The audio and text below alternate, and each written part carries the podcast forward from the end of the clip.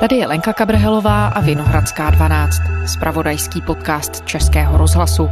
I tento týden jsme tu, jak jsme slíbili, mimořádně také v neděli s výběrem toho nejlepšího z podcastů našich kolegů z i rozhlasu, nazvaného Vize z krize. Je to série 21 esejů lidí z nejrůznějších oborů, kteří se zamýšlejí nad výzvami a možnostmi, jenž před nás postavila pandemie koronaviru. Všechny díly najdete pod titulem Vize z krize v podcastových aplikacích anebo na i rozhlasu, tak jako ostatně i nás. My vám teď ve Vinohradské 12 nabízíme zamyšlení, které nás tenhle týden oslovilo nejvíc. Je to úvaha spisovatelky Radky Denemarkové. Poslechněte si Vinohradskou 12 na neděli.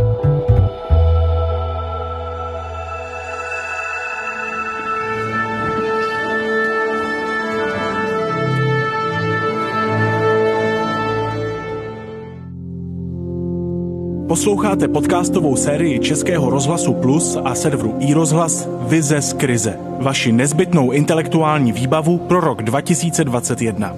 Já jsem Vítek Svoboda a vítám vás u dalšího dílu. Vize z krize. Odborníci z iniciativy Síť k ochraně demokracie hodnotili i v roce 2020 fungování veřejné zprávy v Česku. Jeden ze závěrů hodnocení první poloviny minulého roku zní nárůst populismu. Olga Pouperová, docentka na katedře správního a finančního práva, v expertní zprávě doslova píše záležitosti vysoce odborné, které by měly být řešeny na základě vysoce odborných stanovisek a analýz, jsou řešeny dle poptávky lidu. Takový systematický postup vlády lze označit za zjevný a pro budoucnost nebezpečný populismus. Populismu, probuzeného a podpořeného covidem, se bojí i spisovatelka Radka Denemarková. Autorka eseje pro podcast Vize z krize má totiž zkušenosti s tím nejtvrdším z režimů. Její práce jí přivedla do Číny. Totality, kterou na rozdíl od mnoha politiků neobdivuje. Stejně jako její knihy, i autorčin příspěvek do našeho podcastu v sobě nese apel. Jak bychom mohli z pandemie vyjít jako lidštější lidé, začlenění do svobodných společností? Poslechněte si její vizi.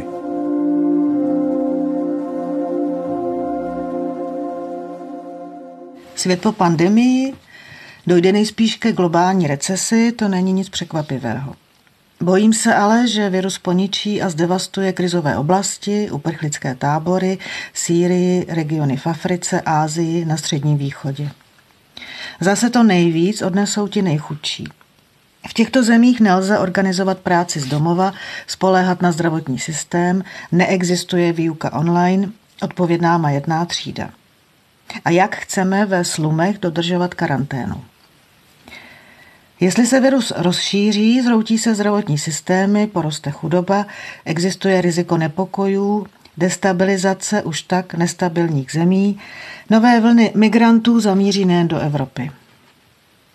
Jinak věštit nemusím, Vlády po celém světě, včetně Spojených států, už teď nehorázně zneužívají situace kolem COVID-19, aby omezili svobodu a občanská práva. Virus prospívá mafiánskému myšlení a organizovanému zločinu oligarchů, kteří myslí jenom na své firmy. Arogantní moc nechtěně prozrazuje záměr.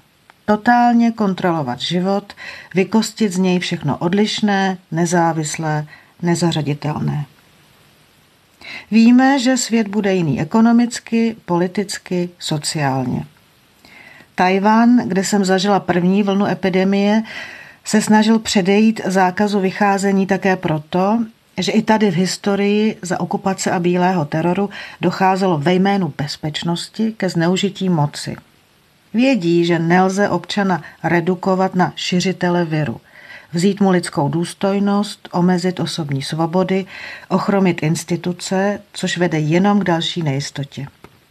Byl to obrovský kontrast k Číně – Srovnávací studie dvou zemí, které mají podobnou kulturu, ale jinou mentalitu a jiný politický systém.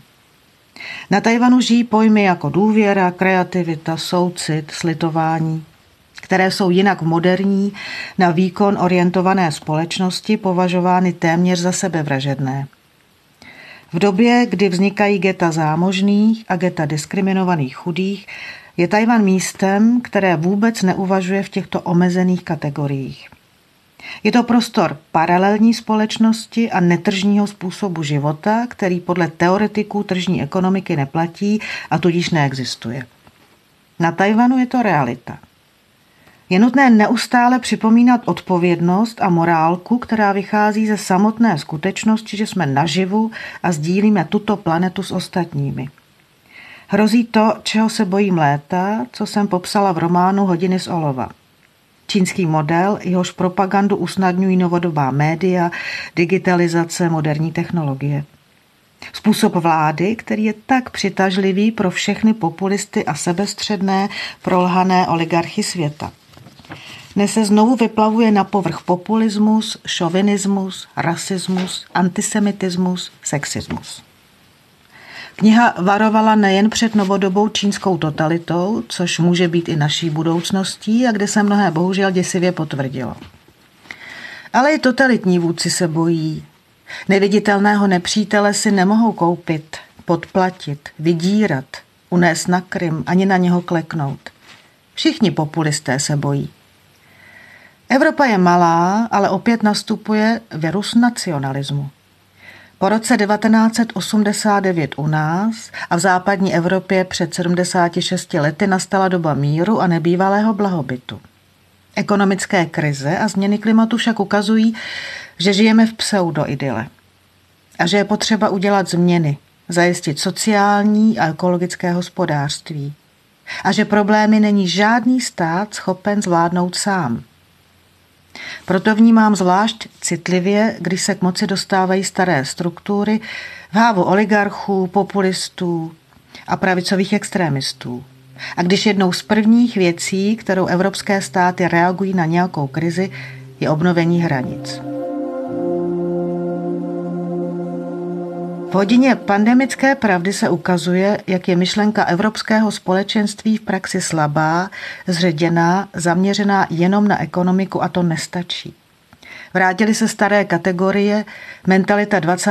století, dělení na my a oni. Virus máme zvládnout společně, není to žádná soutěž mezi zeměmi. A virus ukazuje, jak moc jsme zranitelní a dává nám na vybranou. Buď otevřená demokracie nebo uzavřená totalita. Svoboda projevu nebo cenzura. Právní stát nebo nová forma autoritářského režimu. Potřebujeme začít od nuly.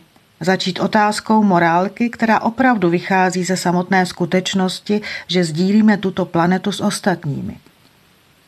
Virus jako sociální jev nás zbavuje všeho zbytečného, lživého – a vidíme, jak globální spolupráce a solidarita nefunguje. Přitom je tak nezbytná k řešení problému v souvislosti třeba s klimatickými změnami. Ale krize by mohla mít i očistný efekt. Uvědomíme si, jak je důležité zdravotnictví, školství, kultura, umění a že trh nemůže vyřešit všechno. Možná začne nová postkapitalistická doba. Může to být šance prohlédnout dosavadní faleš neoliberalismu, konzumu, masové produkce, myšlení technokratů, fach idiotů, vlády ekonomů. Šance vrátit se k podstatným hodnotám života. Možná konečně nastane konec patriarchátu, čistě mužské myšlení se zastaralými ideologiemi světu škodí. Svět nebude jako dřív. Virus nasazuje roušky, ale strhává masky. Nikdy nebyl v posledních desetiletích ve velkoměstech světa tak čistý vzduch. Z nadhledu to vypadá, jako by virus vyslala příroda, aby se očistila a zbavila tvora, který ji ničí. Na pozadí současné krize je cítit ten pišný antropocentrismus moderního člověka, který je přesvědčený, že všechno dokáže uspořádat a ovládnout. Aby se svět zachránil a změnil k lepšímu, musí se změnit lidské vědomí. A virus je z jisté perspektivy něco jako léčba země koule. Varuje škůdce zvaného člověk, který způsobuje klimatické změny. Člověk se dusí, země může konečně dýchat. Adekvátní reakcí na mizérii světa je pro spisovatele jen literatura. Literatura je opak zbabělého mlčení – a pokud nás čeká střed s novou totalitou a cenzurou, lidé se upnou k literatuře, která dokáže postihnout a vyslovit pravdu. Už dnes jsou v mnoha zemích oběti nové literární inkvizice, odsouzení za svá slova. Proto se nesmíme dát a musíme zdůrazňovat, že osekávat svobodu slova znamená pošlapávat lidská práva v zárodku, překážet pravdě, dusit lidství. Čekají nás celosvětově náročné časy. Odvahy a ostrého pera bude třeba. Vize z krize. Radka Denemarková ve své vizi vidí svět, který, jak říká, strhne masky pod našimi rouškami a dovolí nám vymanit se z krizí, do kterých jsme se uvrtali konzumním životem. Mohli bychom si tak nakonec z tohoto surového období ještě odnést trošku poetiky. Vize z krize. 21 osobností a jejich inspirativní myšlenky pro blízkou budoucnost. Poslouchejte ve vysílání a na webu Českého rozhlasu Plus, na serveru iRozhlas, v mobilní aplikaci Můj rozhlas CZ a ve všech dalších podcastových aplikacích.